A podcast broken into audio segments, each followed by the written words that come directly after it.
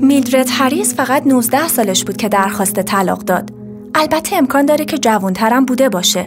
شغلش توی سینما رو از سن 9 یا 12 سالگی شروع کرده بود. البته بستگی به این داره که از کی بپرسید.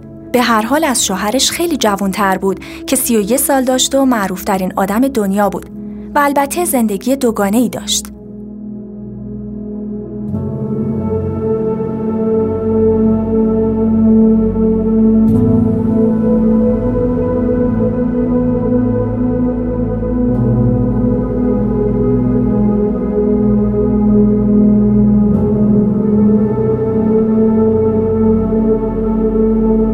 پاییز 1917 هریس برای اولین بار چارلی چاپلین رو توی مهمونی خونه ساحلی ساموئل گولدواین ملاقات کرده بود.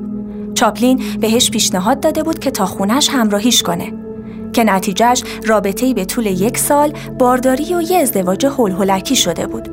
بچهشون فقط سه روز دوام آورده بود و مرگش رمز ازدواج ناموفقشون بود. توی اتاق دادگاه هریس به قاضی گفته بود که به عنوان همسر خندهدارترین مرد دنیا چه غم و اندوهی رو تجربه کرده. گفته بود که چاپلین بهش توجهی نمی کرده و باهاش بدرفتاری می کرده. اون همیشه توی فکر فرو می‌رفت و سکوت می‌کرد و به ندرت خونه بود. اونو رها می‌کرد تا با دوستاش وقت بگذرونه. گاهی حتی تا شیش هفته به خونه بر نمیگشت. یا اونو شبها رها می‌کرد تا توی کوچه ها به دنبال ایده های جدید قدم بزنه. وقتی هم که خونه بود دائم اونو سرزنش می‌کرد. رفتارش رو تصحیح می‌کرد، لباساش رو سانسور می‌کرد و بهش پول نمی‌داد.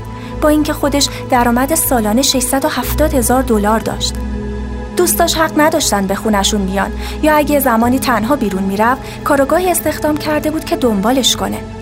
در بین معدود کسایی که او حق داشت ببینه مادرش بود که همیشه حضور نداشت و همینطور مردایی که چاپلین برای شام به خونه می آورد.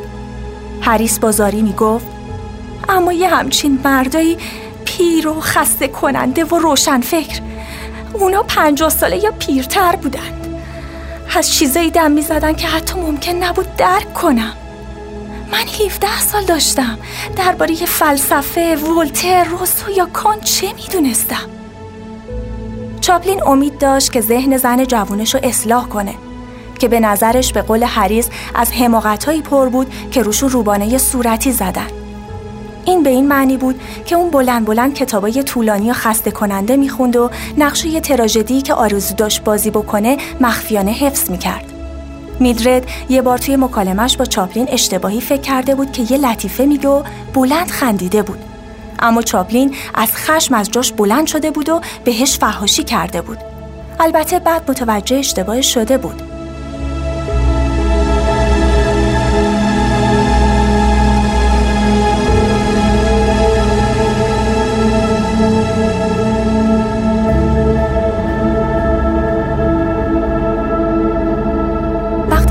1920 طلاق گرفتن میلرد به خاطر آزردگی روانی 200 هزار دلار گرفته بود.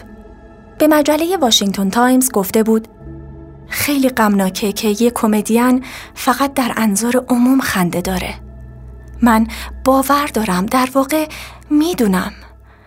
چارلی چاپلین که میلیون ها نفر رو میخندوند باعث شده بود که من فقط گریه کنم.